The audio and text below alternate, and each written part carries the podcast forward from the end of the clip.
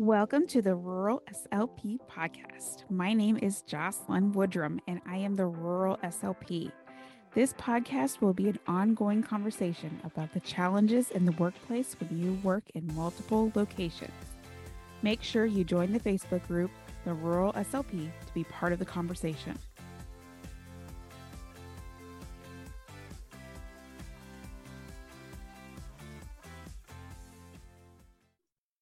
Welcome back to the Rural SLP podcast. It's Jocelyn again, and today we are going to talk about all the papers, therapy materials.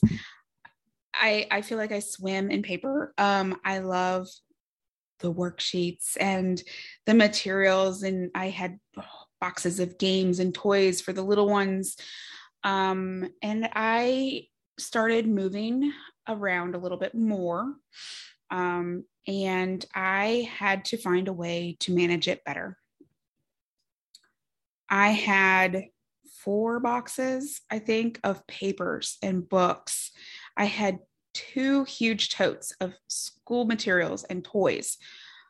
I went through the toys. That was an easy one. I had kids, you know, I still have kids, but kids at the time that were getting age appropriate for them. So I took them out and gave them to the kids. And I did throw away quite a bit. So that was a little bit easier to manage. I had at that point decided I was not planning on returning to working in a school. Um, I had thought I was planning on doing that at some point and changed my mind. I fell in love with the medical side of speech pathology. Uh, as far as the paper, um, and in the Facebook group, please comment. And if I am just the lone wolf out here in this regard. Um, but I, I feel like I've seen this in other therapists um, that we love our paper, our books, our worksheets. Um, and are, are, they always appropriate? No. But um, sometimes you come across that one sheet that is just perfect if you have that client and you want to hang on to it just in case. So four years ago, um, three, four years ago, I was collecting everything together and I had about three or four boxes of paper, books, etc.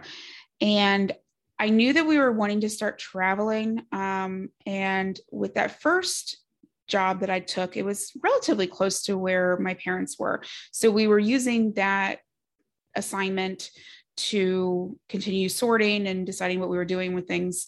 And I just stuck it all in my car and used my car as basically a filing cabinet. Um, it was a nuisance. I will be completely honest. It was a nuisance.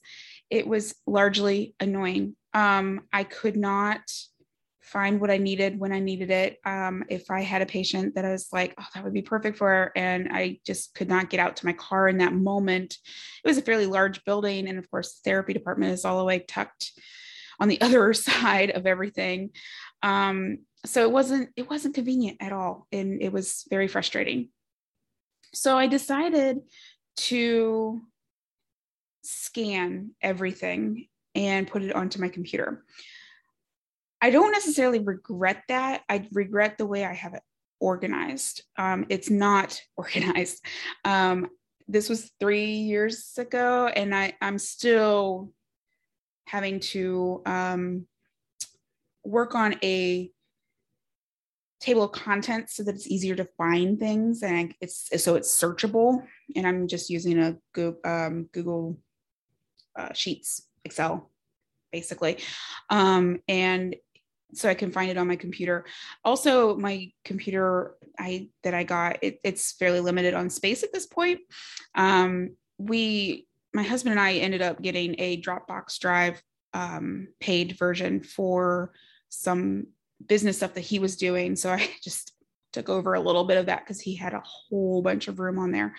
Um, but it was so that he could um, transfer video from one computer to another computer very easily uh, was the reason that he got that Dropbox account, um, which I don't necessarily recommend paying for something for that. Um, I mean, you certainly could, but you know, I, I, maybe I'm just cheap. I'm just always looking for the cheap way of doing things.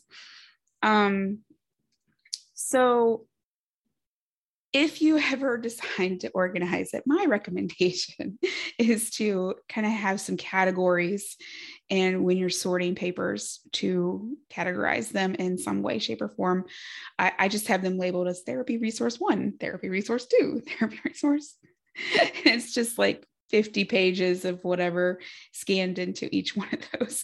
Um, and it there is a little tiny bit of rhyme or reason, and then I find something that doesn't fit or was supposed to have been in one later and now it's in 15 or whatever resource number I'm on now.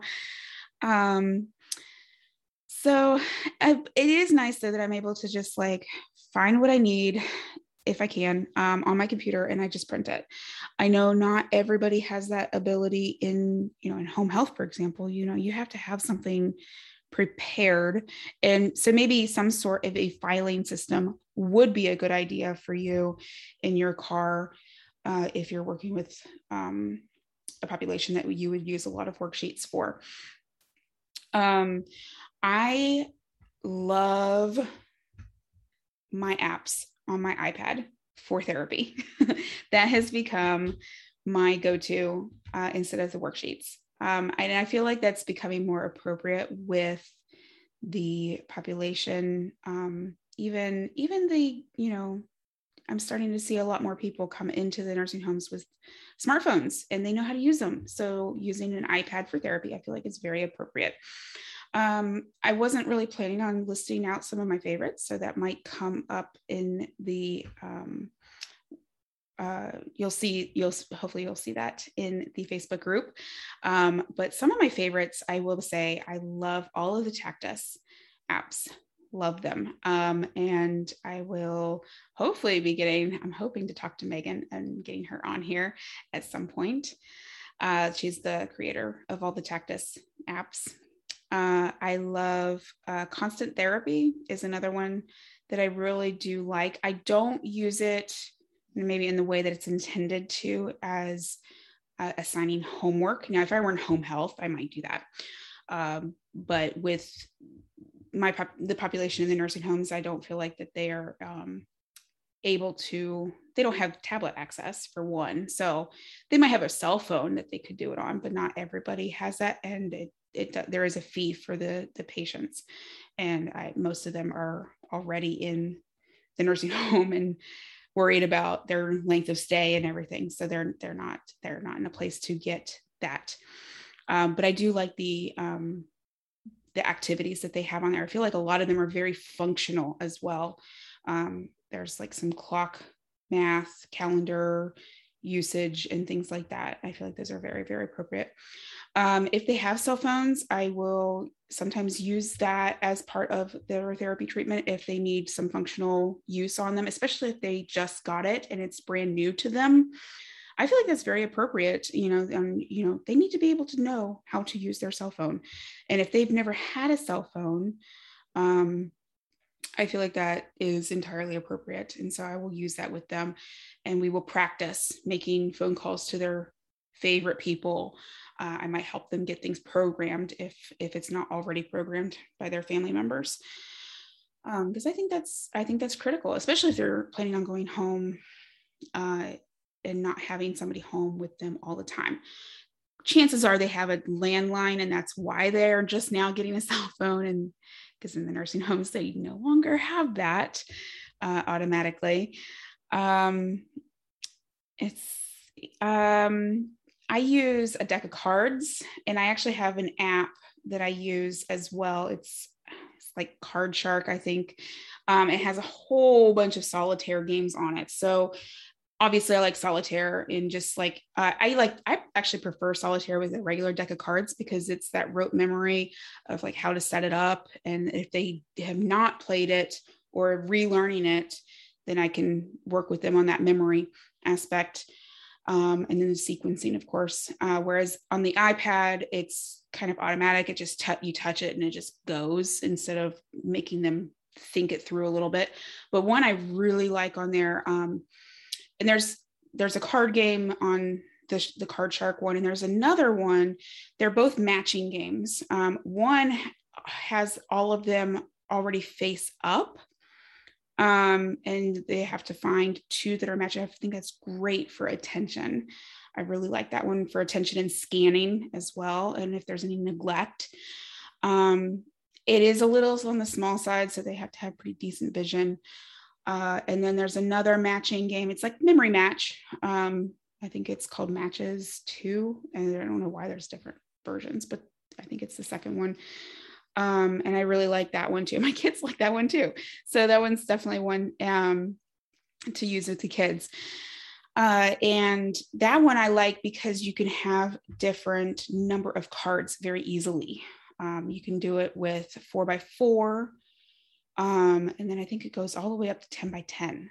I, I think, don't quote me on that. Um, you do have to unlock things and you can do that free, but you do have to unlock things to get up to this higher numbers. Um, which, but I like that because then, you know, we can practice a little bit and it times you and it also does a percentage of accuracy and you can focus, you, know, you can change the settings to see which one you're focusing on. Um, so those are my favorite apps that I probably use the most. Um, I also use just like a whiteboard um, app. There's a there's a bunch of them out there for communication. If there's somebody who's really hard of hearing, um, just as a trial run, just to see if it works, if they're able to read, um, and that sometimes we'll just then we can go and get the right supplies for them at that point. Um, and then there's also communication boards um, like AAC, low tech, uh, and higher tech on the iPad. So lots of things. Um, another thing I use my iPad for um, is kind of not really it, it is therapy material but like okay for so for example i don't feel very confident uh, i've gotten better but initially, did, my first voice patient scared me just because I didn't feel like I had a very good knowledge on that uh, deficit. And um, this was in a nursing home, and uh, there were some things that I really wanted to work with them on, and they were they had already gone through the ENT process, so you know I did that responsibly. Um, and I took some CEU courses through MedBridge. Um, so, I mean, we could talk about CEUs another time, but that, that's not the point of it. But the point is that MedBridge has an app. So I could take it into the therapy session with me after I had watched it once. I could like rewatch certain parts of it just to remind me like how to do a, t- a certain activity. I really liked having that ability. Um, and I believe that one also really that particular patient, they really wanted you to use um, certain pitches um, for the, the difficulties that he was having. And so having a piano app was very helpful as well. Um, another thing I've done with my iPad um, is record with the patient's permission, of course, um, their voice or their speech or or whatever we're working on. Um, I might do audio only. I might do video if they need that video component. I've also just used the camera as a mirror so that they can see what they're doing if that if that's needed because I don't always have all of the supplies with me. It's just easier to use my iPad. Um, if I'm doing any kind of recording, I make sure that I get that in writing that it's okay to use. Um, so that is it for today. If you have any other great ideas, please, I'm always looking for, like I said earlier, I am a material hoarder, uh, collector, hoarder. Um, I love I love therapy materials. So uh, definitely pop into the Facebook group and share some more. And I will see you guys next time. This podcast is for educational and entertainment purposes and is not a replacement for ASHA Code of Ethics, employer, Medicare, Medicaid, and health insurance policies and procedures, and it is your responsibility to provide ethical and evidence based therapy.